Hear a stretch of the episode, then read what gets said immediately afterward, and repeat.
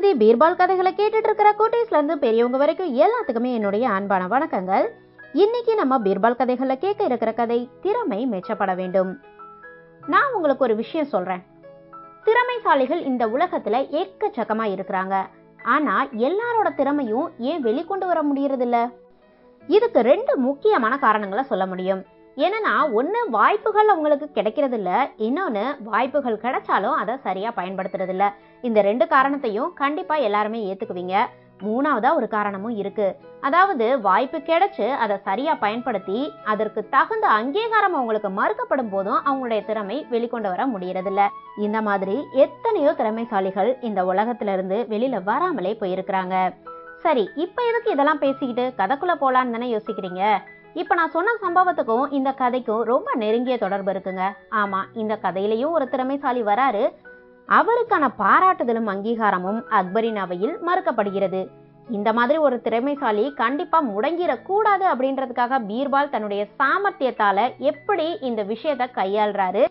அக்பர் சக்கரவர்த்திக்கு இதை எப்படி புரிய வைக்கிறாரு அப்படின்றத இந்த கதையில நம்ம பார்க்க போறோம். கதைக்குள்ள போலாம். திறமை மெச்சப்பட வேண்டும். அக்பரின் புகழ் வடநாட்டில் மட்டுமல்லாமல் தென்னாட்டிலும் விரிந்து பரவி இருந்தது. தென்னாட்டைச் சேர்ந்த பலராமர் என்பவன் அக்பர் மீது மிகுந்த பற்றும் பாசமும் கொண்டிருந்தான். போர் முனைக்கு செல்லும் போது அக்பருக்கு தீங்கு ஏதும் நிகழாமல் தடுப்பதற்காக அவன் இரும்பு கவசம் ஒன்றை பிரத்யேகமாக செய்திருந்தான். அந்த கவசத்தை எடுத்துக்கொண்டு அக்பரை காண அவரது அரண்மனைக்கு ஒரு சமயம் பலராமன் சென்றிருந்தான். அவரிடம் தான் பிரத்யேகமாக தயாரித்த இரும்பு கவசத்தை காண்பித்தான். அதனை பார்த்த அரசரின் மனம் மகிழ்ச்சியால் துள்ளி குதித்தது. எனினும் அவர் மனத்தில் ஒரு சிறு சந்தேகம். இது உண்மையான எஃகினால் செய்யப்பட்ட பலம் வாய்ந்த கவசம்தானா? அதனை சோதித்து பார்க்க மனம் துருதுருத்தது. அரண்மனை சேவகர்களை அழைத்து நந்தவனத்தில் இருக்கும் ஏதாவது ஒரு சிலைக்கு இந்த கவசத்தை அணியச் செய்து அந்த சிலையை வாட்களால் தாக்குமாறு கட்டளையிட்டார். சேவகர்களும் மன்னரின் கட்டளையை சிறமேற்கொண்டு அப்படியே சிலை ஒன்றிற்கு கவசத்தை அணிவித்து வாட்களால் தாக்கினர். என்ன ஒரு துரதிர்ஷ்டம்? சிலை சுக்கு நூறாக உடைந்து விட்டது. இதனை சேவகர்கள் அரசரிடம் வந்து தலை தாழ்த்தி வணங்கி கூறினர். மன்னருக்கோ கடும் கோபம் வந்துவிட்டது முட்டாளே நீ செய்து கொண்டு வந்திருந்த கவசத்தை அணிந்து கொண்டு நான் போர்க்களத்திற்கு சென்றிருந்தால் என் நிலை என்னவாகி இருக்கும்? பரவாயில்லை உன்னை மன்னித்து விடுகிறேன். ஒரு நொடி பொழுது கூட தாமதிக்காமல் இங்கிருந்து போய்விடு என்று கத்தினார் அக்பர். இதனால் மிகவும் நிலை குலைந்து போனான் பலராமன். அக்பர் மீது கொண்டிருந்த பாசம் காரணமாக இரவு பகல் என்று பாராமல் கஷ்டப்பட்டு செய்த கவசம் இவ்வாறு பெயரை கெடுத்து விட்டதே என்று மனம் வருந்தினான். பின்னர் அவன் அரசரிடம் ஏதோ அறியாமல் இவ்வாறு பிழை நேர்ந்து விட்டது மன்னிக்க வேண்டும் மகாராஜா. அடுத்த முறை இதனினும் வலிமை மிக்க கவசம் ஒன்றை செய்து தர தாங்கள் எனக்கு அனுமதி அளிக்க வேண்டும். என்று கெஞ்சி கேட்டுக்கொண்டான். அக்பரும் அப்படியே அவனுக்கு சம்மதம் தெரிவித்தார். அரண்மனையை விட்டு வெளியே வந்த பலராமனை சந்தித்த பீர்பால் ஊருக்கு திரும்பி செல்லும் முன் தன்னை தன் இல்லத்தில் வந்து சந்தித்துவிட்டு செல்லுமாறு கூறினான். அப்படியே அன்றிரவு பீர்பாலை அவரது இல்லத்திற்கு சென்று சந்தித்தார் பலராமன். அவனுக்கு நிறைய பணத்தை அள்ளி கொடுத்த பீர்பால் இதை வைத்து நல்ல உறுதியான எஃகில் கவசம் ஒன்றை செய். அதனை எடுத்துக்கொண்டு இங்கு மீண்டும் வரும்போது நேராக அக்பரை சென்று சந்திக்காமல் என்னை வந்து பார் என்று கூறி அனுப்பி வைத்தார்.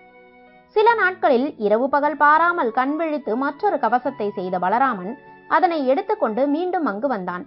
பீர்பாலை சந்தித்தான். அவர் சில வழிமுறைகளை அவனுக்கு ஆலோசனையாக அள்ளி வழங்கினார். அதனை கேட்ட பிறகு மன்னரை சந்தித்தான். அக்பரும் அந்த கவசத்தை கையில் வாங்கி திருப்பி திருப்பி பார்த்தார். பின்னர் சேவகர்களை வரவழைத்து நந்தவனத்தில் இருக்கும் மற்றொரு சிலைக்கு அந்த கவசத்தை அணிவித்து ஈட்டி மற்றும் வாட்களால் அதனை தாக்குமாறு உத்தரவிட்டார் பழைய மாதிரியே. அப்போது பலராமன் குறுக்கிட்டான் மன்னிக்க வேண்டும் அரசே இம்முறை இந்த கவசத்தை நானே அணிந்து கொள்கிறேன். உங்கள் சேவகர்கள் என்னை தாக்கட்டும் என்றான். அக்பர் திடுக்கிட்டு போனார் உனக்கென்ன பைத்தியமா பிடித்திருக்கிறது? ஏதாவது இசகு பிசகானால் உன் உயிரே போய்விடும் மடையா? ஆனாலும் தனது வாக்கில் உறுதியாகவே இருந்தான் பலராமன். எனவே வேறு வழியின்றி மன்னரும் அதற்கு இணங்கினார். ஒரு முக்கியமான விஷயம் பலராமனுக்கு மல்யுத்தம் குத்துச்சண்டை வால் சண்டை களரி வித்தைகள் எல்லாம் அத்துப்படி என்பது அங்கிருப்போருக்கு தெரியாது. எனவே கவசத்தை அணிந்து நின்றிருந்த பலராமன் மீது சேவகர்கள் வாட்களால் தாக்க முற்பட்டபோது அவன் அவர்கள் மீது தனது சண்டை வித்தைகளை காண்பிக்க தொடங்கினான். சற்று நேரத்தில் சேவகர்கள் அனைவரும் தளர்ந்து தோற்றுப் போயினர். நல்ல வேளையாக கவசம் அணிந்திருந்ததால் பலராமனுக்கு காயம் எதுவும் ஏற்படவில்லை. இதனை பார்த்த அக்பர் கடும் கோபமடைந்தார். நீ ஏன் அவர்களை திருப்பி தாக்கினாய்? என்று காட்டமாக கேட்டார்.